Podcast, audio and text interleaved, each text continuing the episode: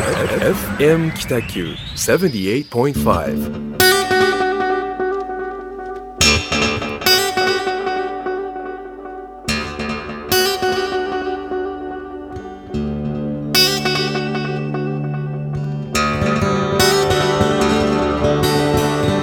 はい始まりました FM 北九ホワイトスペース、えー、旧建築士の田村誠一郎とえーグラフィックデザイナーの岡崎智則がお送りいたします。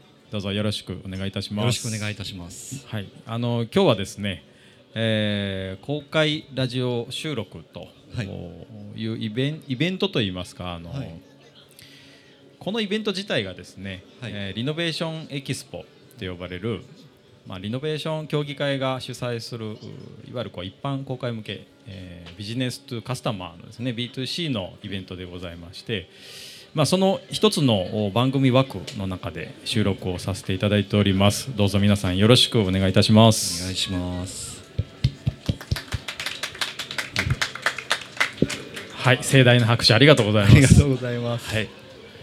えっとまあ、いつも通りの進行でやっていこうかなとは思っております。あの今日はゲストもお越しいただいてますので後ほどしっかりご紹介をさせていただきます、まあ、今月1か月どうでした？か、はい。えっとですね、今日11月15日なんですよね、収録で。はい、で、えじゅ15日か。今15日。今15日、ですよね。今日今日は15日ですね。15この放送は放送が、ちょっとまた月曜日なんですけど、はい、第4月曜日ですね、はい、昨日14日あのわっしょい百万夏祭りっていう北九州のお祭りがはい。コロナであの開催が1回中断したんですけど、はい。本来夏あるやつですね。はい。でそれを秋にオンラインでやろうってなってはい。それのオンラインのあの発信のお手伝いをずっと1ヶ月ぐらいやってましたね。準備が大変だったっていうことですかね。そうですね、うん。あの中継で発信するんですけどカメラ切り替えたりとかはい。小倉駅から中継したりとかするんですけど、まあ、なかなかねそんなにうまく完璧にはいかなかったんですけどはい。それのあのなんか発信の中の人やってました。はい、その表には出てこない。表には全然出ないです。うん。メカニック的なはい。そうですね。感じですかね、はい。そういう1か月でしたね。ー昨日花火上がりましたよね。あそうですそうです、えーとねそれです。まさにそれの花火のあのタイミングとかで、はい。なんか発信したりとかはい。ホームページ書き換えの画像作ったりとかしまはいしたね。はい。はい、いやー実はですねその花火私も見まして、あ見ました？はい。っていうのもこのリノベーションエキスポっていうのはですね、はい。あのーまあリノベーション協議会は日本全国で約1000社あの会員がいる、うん。まあ全国規模の団体なんですけども、うん。リノベーションエキスポジャパンっていうまた本部が主催するイベントが、ええ。ーまあ、金曜日の前夜祭から始まりまして、えー昨日ですねあの土曜日がはい。本番で、まあ、朝から夜までずっと生中継といいますかオンライン配信をずっとやってたんですよ。あ。そうなんですね。はい、うん。でその一環でですね私も番組呼んでいただいて、はい。あのーまあ、黒川紀章への手紙っていうプロジェクトで、まあ、2018年リノベーション・オブ・ザ・イヤーをグランプリいただいたんですけど、はい。まあ、その後の様子みたいなところで、まあそこのあのお宅にですね、えーはい、オールドギアの杉さんと一緒にお邪魔しまして、まあ、食事をしながら談話しながら、はい。でその番組の、えーまあ、司会こう MC の方と、はいはい。方々とこう中継でつなぐみたいな。今こんな過ごし方してますみたいな感じで。文字工でしたっけ？文字工です。でちょうどその、はいはいはいまあ、A, A 様って言うんですけど、ええ。A 様宅に行った時に花火が上がりだしてですね、はいはい。え何何みたいな感じで。そういえば今日そんな日だったっていうので。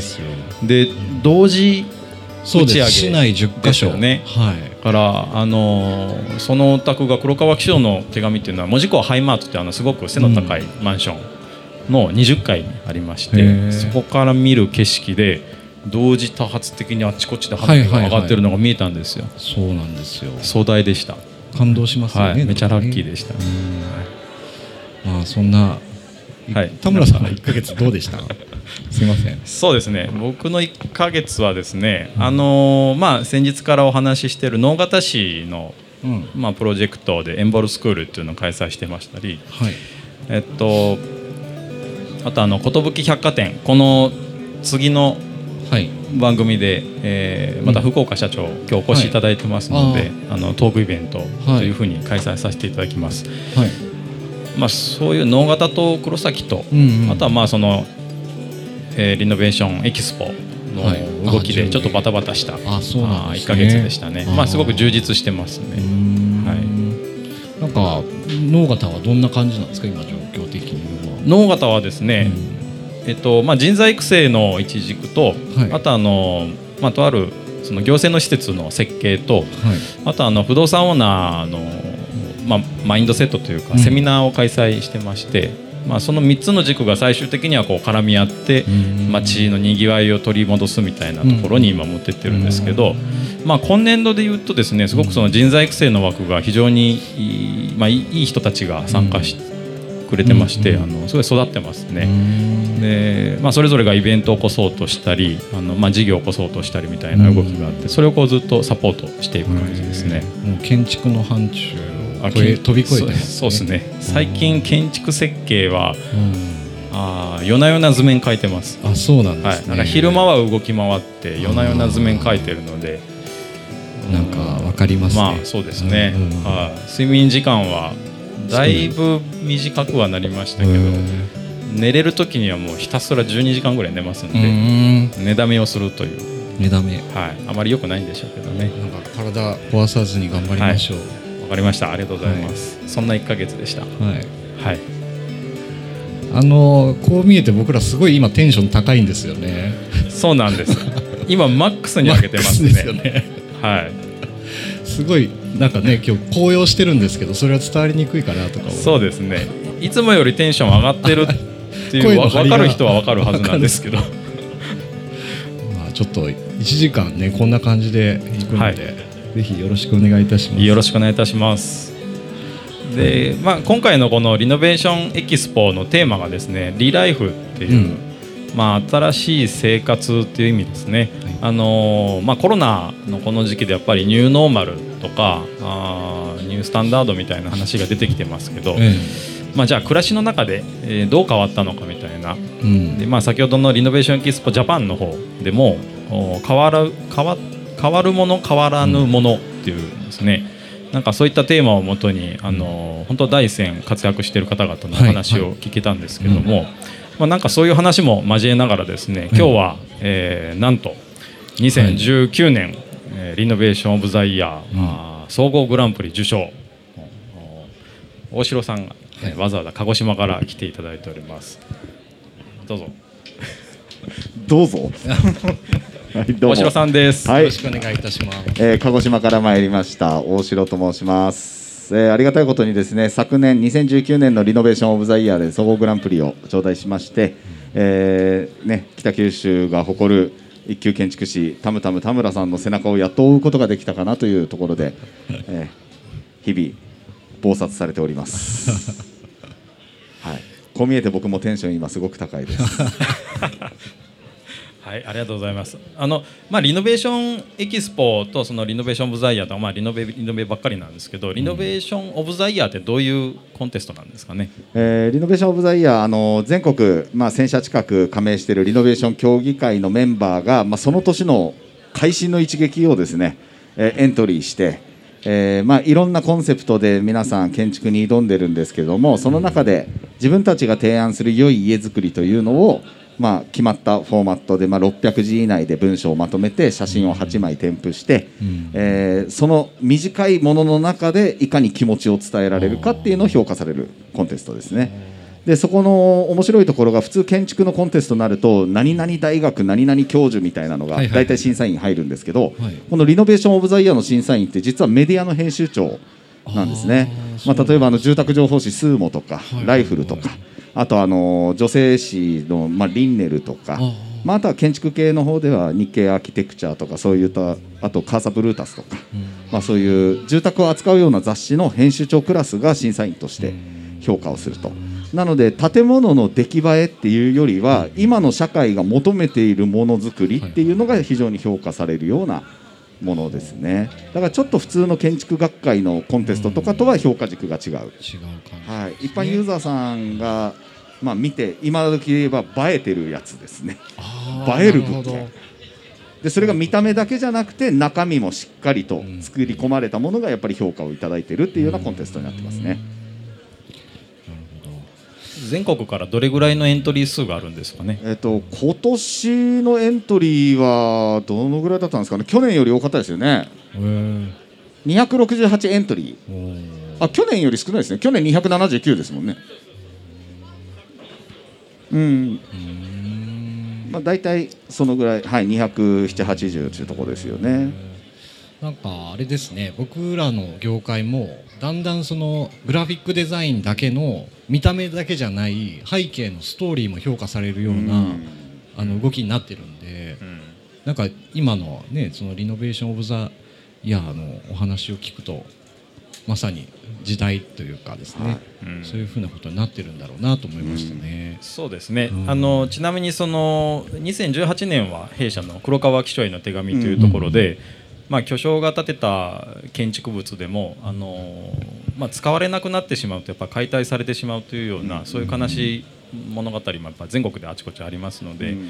まあ、それを踏まえて建築家がどどう挑んだかみたいなところが非常に評価されたうん。プロジェクトだったんですけども、その2019年のん。大城さんがグランプリ取ったプロジェクトはどういうプロジェクトだったんですかね？えっと私が受賞させていただいたのが賃貸住宅を今時のあの新築高性能に負けないぐらい、えー画期的に断熱をしっかり施して、えー住環境賃貸って住環境が悪いっていうか我慢しないといけないみたいなのが当たり前にあるんですけど、えなんなら新築で建てた家よりも快適っていうぐらいまで賃貸住宅の性能向上をしたっていうやつです。しかもそれを主催したのが鹿児島のエネルギー供給会社日本ガスっていうあの都市ガスの供給と電気のあの新電力の供給されてるエネルギー会社さんがあの電気ガスをなるべく使わなくていい家づくりを推奨したっていう自虐的なプロジェクトなんですね。でそれがなぜエネルギー会社がそういうことを提案したかっていうと、はい。これからの世の中エネルギーはなくなっていくっていうのがもう当然みんな分かってるんだけどはい。変えられない現実なんですよね。そこに自分たちの売り上げの要であるものを削減するってプロモーションをかけることで逆転の発想で、えー我々はそうやって環境負荷も考えつつエネルギーと本気で向き合ってますっていう企業 PR も兼ねてのことだったんですけど将来的なみんなの暮らし方っていうものを考えた上で住む人が幸せに暮らさないとその家に長く住んでくれないっていう結論に結びつくんですね。だから賃貸はあの生活環境によって住み継いでいくものでもあるんですけど、最近あの持ち家じゃなくて一生賃貸宣言とかされてる方もいらっしゃいますけど、まあ、不動産オーナーとしても一つの部屋に長く住んでもらいたいんですよね。で入居者も引っ越し面倒くさいんでできれば長く住みたいんですけど、はい。家が、まあ、広さが合わないとか清潔感がないとかうるさいとか寒い暑いとかで出ていっちゃうんで、その辺を改善できれば賃貸住宅でも十分立派な豊かな暮らしができるっていうのを証明させてもらったっていうところが評価につながった部分ですね。はい。すごい。なんかあれですね、がえー、とエネルギー会社とこう建築ってこう今そういうお話聞いて共存するみたいなはい。考え方なんですかね？そうですね。もう昔の時代のイケイケどんどんとは違ってスクラップビルドの時代は終わるって言われながら未だ終わってないのはやっぱり経済との絡みももちろんあるんですけど、はい。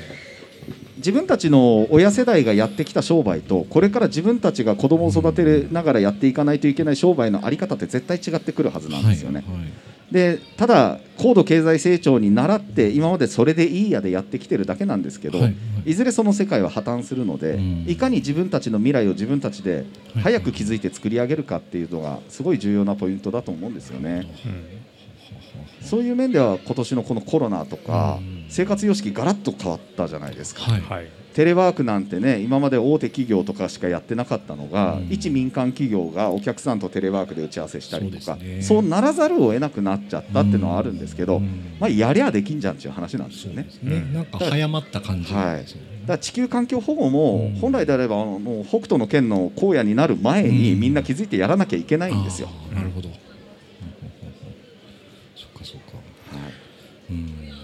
はい。なんか勉強になりますね。そうですね。ずっと聞けますよね。いや聞きたいですね。いやさっき田村さんが原稿書いてくれたんで、ね。書いてないそれ通り読んでるだけ。まあ、あのリノベーションでもですねやっぱり時代がずっと変わってまして僕らがリノベーションって言い出したのは本当僕らは10年ぐらいなんです、はいはい。ここ10年ぐらいなんですよね、でやっぱり大先輩方はもう20年30年前からやってたりするので、あの後追いの形ではあるんですけどこう時代が変わってるのはいいかに豊かに暮らせるかっていうところが、その機能的であったりあの、まあ、ビジュアルデザインとかインテリアデザインとかだったり、そうでそれがやっとこの性能に入ってきたっていう、なんか3つか4つあるうちのフェーズのこうやっとここまで来たかっていうような、そんなイメージですよね。そうですね。はい。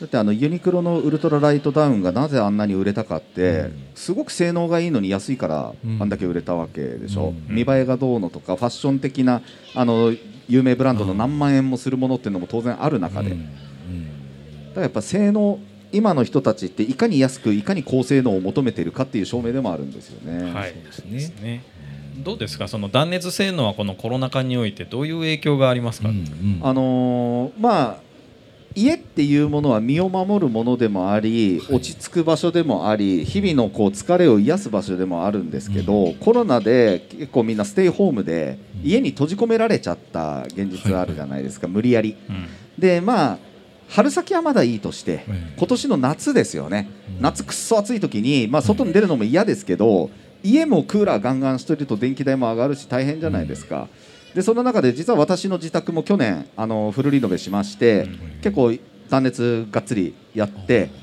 で空間ももちろん、まあ、自分の家を自分で設計して自分で施工したので自分の暮らし方を作ったので当然快適なんですけどあのコロナで外に出れないじゃなくて出る必要がないですね。家が快適すぎて。へ外出れば暑いし今それこそネット環境もちゃんとあってまあアマゾンとか YouTube とかテレビで見れるじゃないですか。ってなるともう家で食べ物と飲み物さえあれば家から出なくてももう家族全員ニコニコして一日過ごせるんですよね。うん。家にいるのがストレスじゃなくなる。はいこれはやっぱりね断熱がない状態の今までの家だったら多分入れなかったと思います、うん不愉快で断熱するとですね家中どこでも同じ温度なんですよ、まあ、リビングだけはエアコンかけて涼しくしたりするんですけど、こうなんかこう生活パターンが違ったりすると自分の部屋行ったりとかすると、そこもエアコンつけてなんかもったいないなみたいになるじゃないですか、うち結構広いんですけどエアコン2台ではい。家中どこでも同じ温度で快適なんですね、だからそういった意味でやっぱり工事にお金かかるんですけど後の暮らしのストレスがもう半端なく違いますね。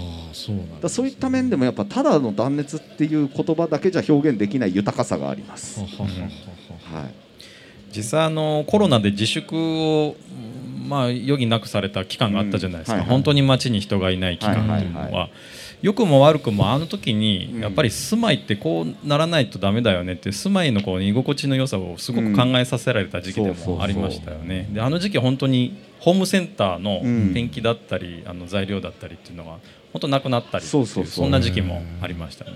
時間があるからみんな DIY しようっつってね、ホームセンターよく行ってましたよね。ね。だから、まあ、自分たちがどうやってこう普段暮らしてたのかっていうのを改めて考えさせられたっていうのはうん。コロナの、そうですね。まあ、いいところですかね。うん。うんはいうんうんうん。なるほど。なんかあれですね。断熱っていう言い方するとなんか専門的ですけど、はい。空間をいかになんかいい状態にして、そこを生活の基盤にするっていうふうに考えると、うん。すごい奥が深いですね。そうですね。んで断熱ってなんかみんな難しくこう捉えちゃうんですけど、うん。特にあの、まあね、我々男性はなんとなく感覚的に女性なんか断熱って言われてもあんまピンとこないですよね。うん。ね。でも実は身の回りに断熱ってすごくたくさんあるんですよ、実は。でみんなが持ってる家の中に必ずあるものを実は断熱性能っていうのがすごく大事だったりするのが冷蔵庫とか。冷蔵庫って断熱がしっかりされててはい気密ってあのしっかり蓋が閉まってるからええ。中のものが冷えるんですよね。あれ断熱材が薄いやつだったらもうモーター頑張りすぎて電気代めちゃめちゃ食うんですよ。あの安い冷蔵庫と高い冷蔵庫の違いってそこなんですよね。断熱しっかりされてる。あとクーラーボックスもそうです朝氷入れてうん。お昼持ってってもう氷溶けてなくなっちゃうやつと一日中氷が残るやつ。断熱性能の違いなんですよ。だから身近に実は断熱って目に見えないだけであるんですけどやっぱ性能の違いっていうのはそこたったそんだけのことでも出てくるんですよ。なるほど。それが家になるともっと違うっていう。う、ん。そうですね。そうですね。は面白いですね。勉強になりますね、はい。やっぱり、あんま断熱詳しくないんですけどね。うんあそうですかいや詳しいですけどね。詳しい。詳しいですけどね、はい、その断熱性能、はい。まあ、またちょっと引っ張っていくんですけど、うん。今住まいの話になってるじゃないですか。で結構この僕らの「ホワイトスペース」っていう番組は、はい。あーまあ、僕らの共通言語ってデザインだったりするんですよね、建築設計はデザインだし、グラフィックもデザインで。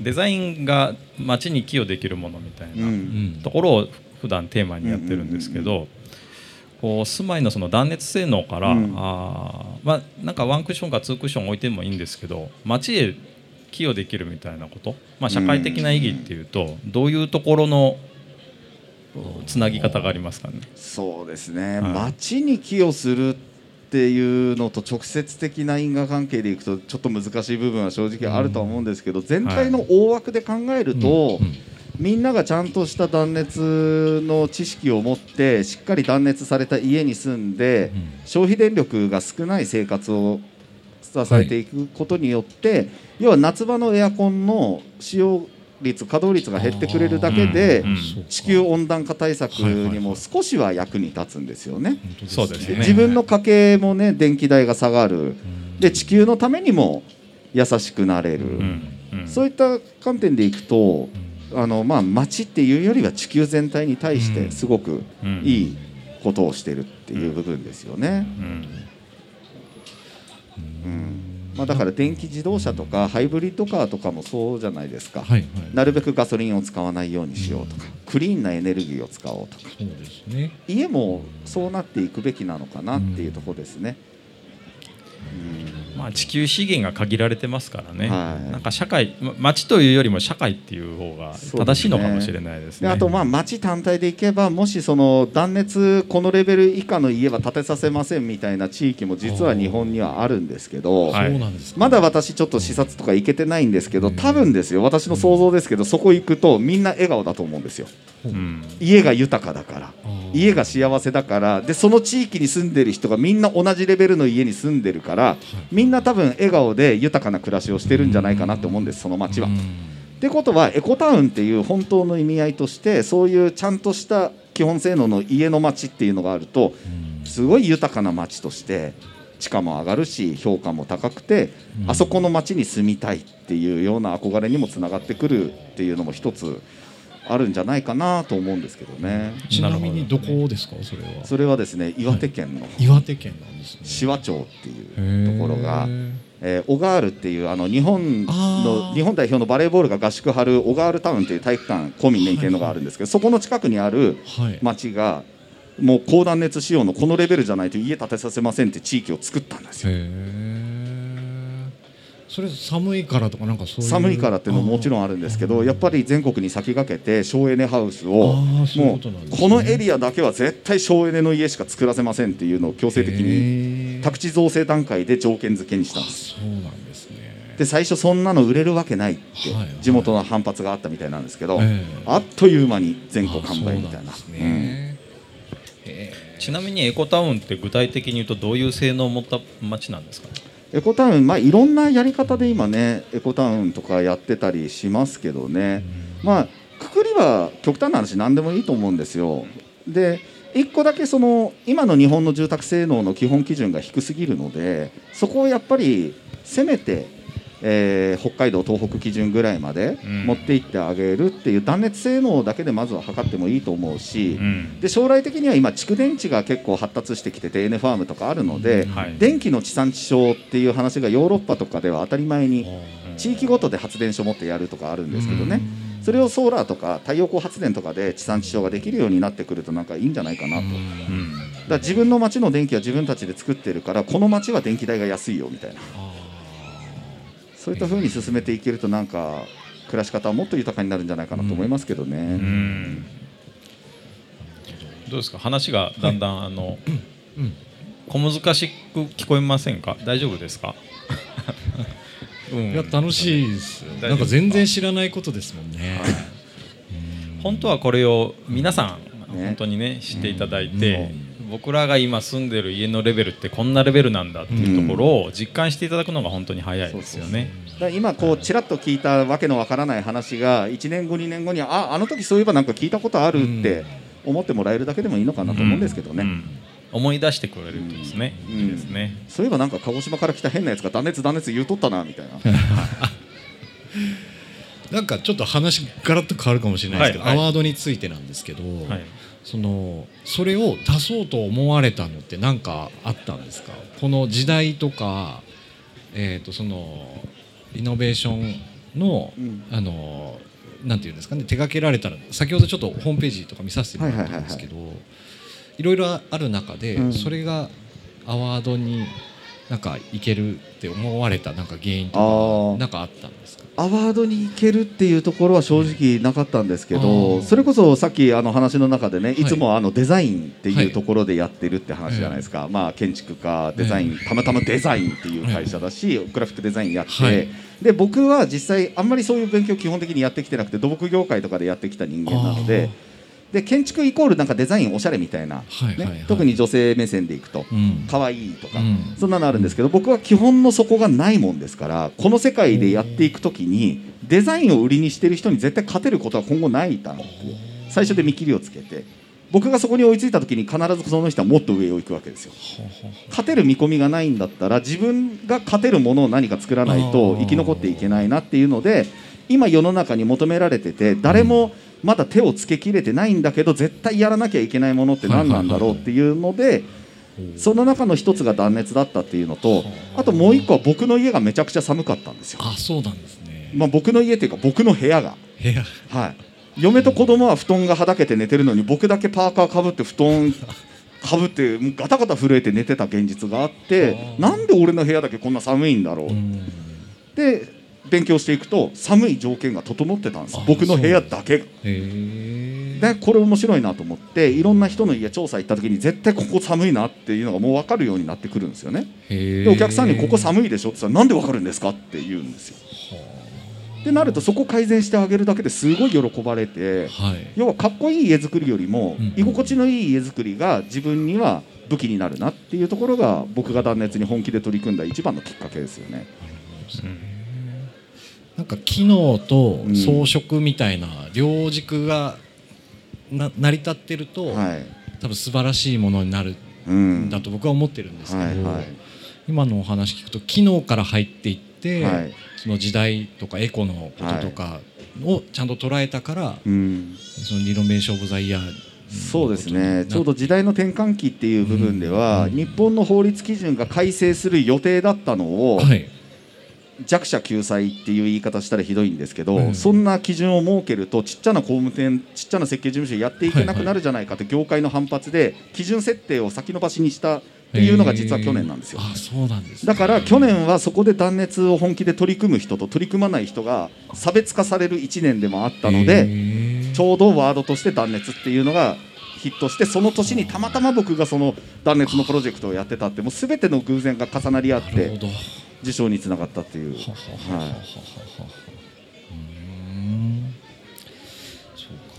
なんか今あの僕あのいろんな業界ではい。アワードの時期なんですよね、うん大体うんこの時期って多いじゃないですか。はい、うんはい。で僕らがグラフィックデザインの業界も結構あるあるんですよね。いろんな、えっと、日本とか世界とか九州とかですね、で結構出すんですけど普段の依頼を受けてこうか返すというか、うん。あのお題に答えるみたいなお仕事をやってるんですけどね、うん。なんかえー、と言い方がちょっと間違うといけないんですけどプロパーというかレギュラーみたいなお仕事と、うん。これいけるかもみたいなうん。お仕事、僕結構なんかあるんですよね。うん。えー、と例えば、えー、とやったら必ずお金になるお仕事と、うん。下手したらおお金にはならないけど、うん。新しいアイデアとかうん。概念が作れるんじゃないかみたいなことがあるんですよね。なんかそういうのって建築業界ってあったりするのかなっていうのをちょっと、お聞きしたいなと思ってお二方に。そうですね、うちは結構あるなと感じてますね。そのまあ、設計事務所でうん。本業、本業というかまあメインの事業はやってますけど、まあ、たまたまセブンって今日も出店してます、はい。はいあの飲食店もやってまして、あとあの室町シュトラッセとかリンクドオフィスリオっていう、ええ。いわゆるシェアオフィスとかはい。複合施設ですよね、それをもうサブリースという形で借り上げて、うん。えーまあ、一種の家賃収益を上げて、まあ、回してるんですけどあの全部じゃあバラバラかって言われると、全部あの僕の中では一緒なんですよ。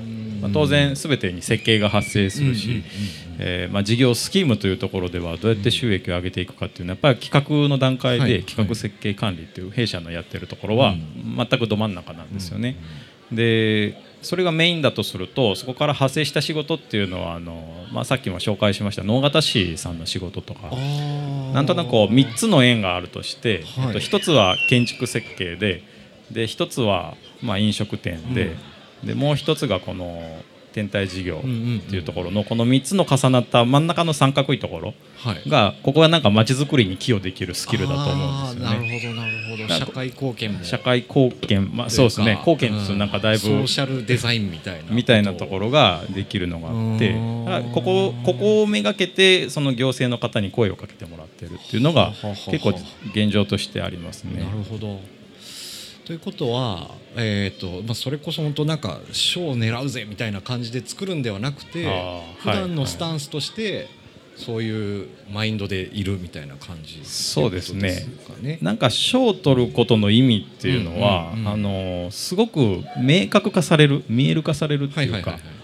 ら僕らがやってる仕事って、うん。やっぱり誰か評価はい。してくれるとすごく分かりやすいんですよね、はい断熱性能もしかりで、なんか黒川紀州への手紙みたいな巨匠への思いをどれだけ募って設計しても絶対それは誰にもわからないっていうところがあったんですけど、まあ、賞をいただくっていうことでその見えなかったものが顕著に見えてくるっていうところがあるんですね。そうなんですよね、はい。アワードのいいとこそこですよね。はい、そのなんか地位とか名誉っていうのはそっちじゃなくて、うんうん。そそのプロジェクトに関わったみんなも喜んでくれるっていうか、うん。それだけ知られてくるっていうのがアワード賞のなんかいいところかなと思いますね。お大城さんも同じような感じそうですね、僕のところに来る仕事って意外とまあ儲かる儲からないの判断よりも、はい。面白いか面白くないかみたいな判断軸も意外と僕の中であって。で今回の断熱のまあ受賞させていただいた物件なんかも、はい。スタート時点でははっきり言って僕もここまで語れるほど断熱の知識もなかったんですよ。でもせっかくそういうプロジェクトに参加させていただくからには、はい。もうトップクラスの知識を得ないといけないんだなって覚悟のもとにもうやりながら必死で勉強しながらついていったような感覚もあるんですね。でそこははっきり言ってもう利益度外視っていうか自分自身の勉強だと思ってはいろいろてまあトライアンドエラーでエラーを出したらいけないので、その中でいかにこう効率よくトライを繰り返すかってところなんでしょうけど、その中でもう一番効率のいい断熱と一番効率のいい施工方法っていうのをやりながら考えていくっていう部分もあってだからもう結構自分も現場の方の設計のものを細かく見たりとか。そういったところでも手間かけていったので、まあ儲からる儲からないっていうよりは私自身すごくそれが宝になるような仕事っていうのが今までいくつかあるんですよね。でそういうのって必ず次に絶対生きてくるので,、はいでたまたまそれがアワードに引っかかってくるみたいなのがあるので狙いに行って取るっていうよりは、はいやっぱり自分がいいと思って突き進んだものが認めてもらったら嬉しいっていう、そっちの流れなんですよね。なるほどですねうん意外と狙いに行くと取れないんですよね。そうなんですよね。なるほど。なんか僕あのアワードとかそのいろんな人に見てもらう機会をうん増やせば増やすほど自分のレベルが上がるんじゃないかなって思ってるんですよ。うですね。そうですねはいはいなんかすあのまあグラフィックデザインってあの背景が見えづらいんで、はいパクったみたいなことになりがちなんですけど、はい。意外にストーリー紐解くと全然違ってたりとかするはいんですよね。だからこそ多分今言われたみたいにアワードに出してうん。ちゃんとい背景の部分を見てもらうっていうのはうん。意味があるなってちょっと改めて思いましたね。そうですね。うん。裏付けになりますよね。そうですね。なんかちゃんと正しいこと、まあ正しいことって言ったらあれだから、うん。ちゃんとやってますっていう裏付けにはなりますよね。あとその日々忙しい中でアワードに出す時点でもう一回自分の中の気持ちの整理っていうか、はい。この物件に対する思いとかこの作品に対する思いをもう一回整理して、うん。自分は人に何を伝えたかったんだっけっていうところを見直すきっかけにもなるし、うん。そうですね、うん。あとあの何も引っかからなくても自分の中でアーカイブがしっかりできるんですよね。そそのこのアワードにはむ不向きだったけど、なんかこっちの別のところではこれいけるなみたいそうそうそう。な評価軸によって多うん。分受賞作品も変わってくるんですよね。本当ですね、やっぱ出すことに意義があるというか、そうですね。テーマごとでアワードがもっと数があると、ええ。出す方も多分やりやすいんでしょうけどあね。そうですね、なるほど、まあ、どれだけ真剣に向き合うかうん。ですそうですね。そういう意味ではアワードとかに本当出していくっていうのはいいですようね、ん。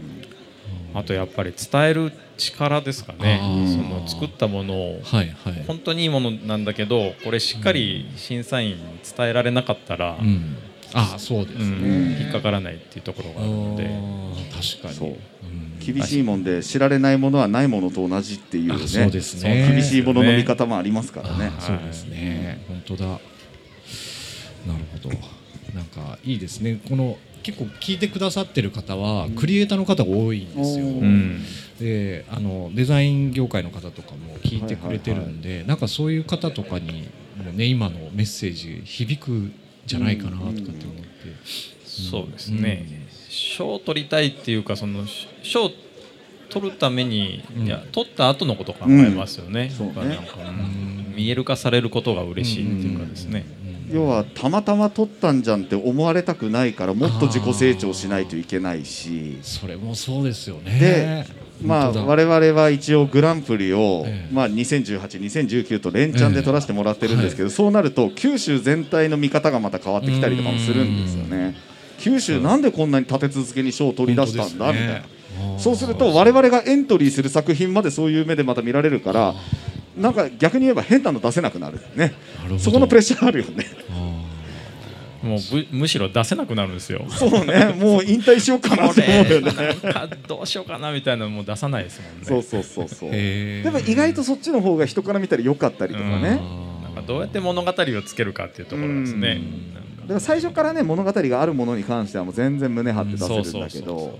だから後付けはやっぱ良くないですよね。うん最初考えてるんだけど、アワードに出すことによって言葉具現化するみたいなのもありますよね。なんかぼんやり日常会話では説明できるけど、ええ。じゃあ端的に説明してって言われたらできないものってやっぱあるじゃないですか、そういう中でやっぱ誰から聞かれても同じ言葉で伝えられるっていうのをうん。整理するっていう面では、やっぱ参加することに意義があるっていうのはそこなんじゃないかなと思いますよね。うん。なるほど。田村さんもねアワードの時一昨年ぐらいでしたかね。夜中までなんかずっとやってましたよね。なんかああでもないこうでもない。なんか写真貼ってみたりとか。ああそうですね、うん。やっぱりもうすごくなんだろうな。エントリーに対しては、うん。もう、ね、い1ミリもこう妥協しなかったですね。あーそうなんですね。写真選んで文章も600字なんですけど、うん。あれ普通に書いていくとすぐ1200とか1000そうそうそうそう。1000文字ぐらいいくんですよ大体そんねぐらいいくんあもう600っていうのは考えなくて、はい一気にもうザーって書いてしまって、はいはいはい。それから文字カウントしながらえあー。半分にせんといかんのみたいなところからもうでずっと削りどころがな編くて困る集編集編集で言葉変えたりなんか。ねそうずっと結構時間かけてそうですよね、作っていきますね。なるほどなんかアワードを取るコツとかってわかんないけどそのやっぱり考えてない人よりそのアワードのなんていうんですかね出し方というかなあ出し方というかそうですうん。ね、いや僕は実際2015年にこの競技会に参加しまして、うん。で2015年から本当あの4年連続で何かしらいただいたんですよ。でいやらしい話、うん。なんかコツ分かっちゃったかもって思ったんですよね。取れるコツみたいな。でもさっき言った文脈がすごく大事で、このプロジェクトの過去がこうでで社会性がどれだけあってみたいな、うん。でこの今回のプロジェクトで設計し直してこれがどれだけこの住まい手とその住まい手が通した向こう側の社会にどれだけ寄与できるかみたいなところをしっかりこう訴えかけていくと、うん。あなんとなく取れるっていうのが分かったんですよ。分かったんですけど、えだんだんあのこれたむたむのだみたいなのが審査員やっぱ分かるみたいへでーすっごいハードルが高くなったっていうのはへあの聞きました、あそうなんですね、はそうか。い、でもまあそれだけ注目されているっていう点は、ね。あのすごく嬉しい、うん。嬉しいですね。なるほど。なんかその答えの導き出し方みたいなのって、でも最近は分かんないですよね。だからもうそのコツを掴んだと思ったらうん。逆にもうやっぱメディアの方々ですから審査員も、えそうかそうか。と当然情報量なんかは僕らよりも圧倒的に更新され普段からてるんですよね。見てる人ですよね、はい、だからその審査員たちがもうすでに更新したそのう今現代の必要なものっていうのはやっぱ僕らには分からないしどういうことを求められてるのかっていうのは一生懸命考えますけどうん。やっぱついていけないですね。なるほど。はい、なのでコツはきっと掴んだとしてもええ持って12年だと思いました。時代みたいなのも時代みたいなのもやっぱあり見ておかないといけない当然ねね。今年はコロナがうん。来ましたのでうん。どう踏まえたものがうん。グランプリに行くのかっていう。ちょうど思ったけど2020の、うん。でもノミネート見てるとそこまでコロナコロナをしてるわけでもないみたないいなねですね、うん、ないんですねちょうど今このリノベーション・オブ・ザ・イヤー2020の一次審査が終わったところで、あそうなんですね、はい、ノミネート。あノミネートが大体4分の1ぐらいですかね、もっと少ない、まあ、少ないですか。うん。はい。60作品ぐらいだからそうね5分の1 5分の1 5分のぐらい1ぐらいかな。10うん。なもんですかね。20%, 20ぐらい、はい。ですかね。いいですね。なんか子供の声とか聞こえながらラジなんかすごくこの広場がいい感じなんですよね、あのなんか西日も落ち着いてきてね、ちょっと寒くなりました。ね、い。いいい感じですね。はい、肌寒くなってきましたね、はい。あたまたまセブンであのホットワイン売ってますので、あホットワイン？はい、えー、ちょっと後で買ってみはるい、ぜひ。いいですねこの空間。なんか僕ずっとここね気になってたんですよ。うん。もともとなんかね使われてなさそうな建物で看板もなんか囲われてて、そうですね、はういなんかになればいいのになと思ったけど、なんかなりましたねいい感じに、んうん。これがもし屋根かぶってちゃうとまた違うんでしょうけどね。ね。今のこのオープンだからいいってはいはいはい。いう良さがありますよね、そうですね。確かに。なんか都会の、ね、ビルの真ん中で喋ってる感じしますけどね、そうですね、うん。まあ街中ではありますね。井筒井筒屋さんの隣ですからね、うんそう。うん気持ちいいですね、はい話が思いっきりそれてますけどね。話がないわけではないんですけど、はいたくさんあるんいですけどね、はい。そうか。いやなんかそのアワードの話ばっかりでちょっとあれなんですけど撮った後ってどんな気分なんですか？僕撮ったことがなくて、に入賞とかはあるんですけどグランプリとかがなんかシャーみたいな感じですか？オラシャーってまあ大城さん泣いてましたねあそうなんですね、あれわざと 男泣きをしてましね。感が湧かなかったですよ。名前呼ばれた時へにー。な何なんだろうみたいな、うん。いや自信満々で受賞したわけじゃないから。やっぱそう会場がすごいんですよね。東京大学はいはい。の行動でレッドカーペット敷かれるんですよね、知らないんですよね当然その。当日まで知らないんですよ。あ知らないです。ノミネートだけされてるみたいな、ははい。ドレスコードもタキシード。タキシード。でずらーへってずらーっと。タキシードとドレスの皆さんえあいいですね。そうそその中でグランプリって言ってね言われて。でグランプリ最後なんで発表が、まあ、呼ばれてって自分の名前が呼ばれないとああ今年もダメだったなって思うわけですよ、はいはいはい思って最後の最後に呼ばれて。へえそれは泣きますね、うん。男泣きしますね。そう。もっと泣けって言われたけどね。最初取った時手汗がすごかったよね。手汗はすごいですよ。あのそうなんです。びっしょびしょやったもんね。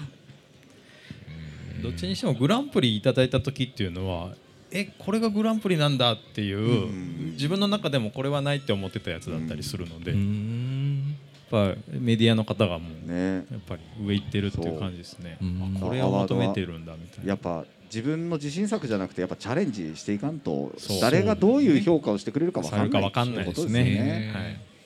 次の日とかすっごい電話鳴るんですかやっぱり。いや全然。普通の。ま普通に。全くなんか、はい、徐々になんか余波が来るみたいな。徐々にそうですね。いやもう僕の場合は本当全国競技会の各支部にいろんなセミナー登壇で呼んでいただい言っててましたね、はい、もう当分、まあ、い今もちょっと続いてますけどやっうんぱ2年3年ぐらいずっと何かしら呼んでいただいて。すごい。僕呼ばれる予定だったけど今年初。ね。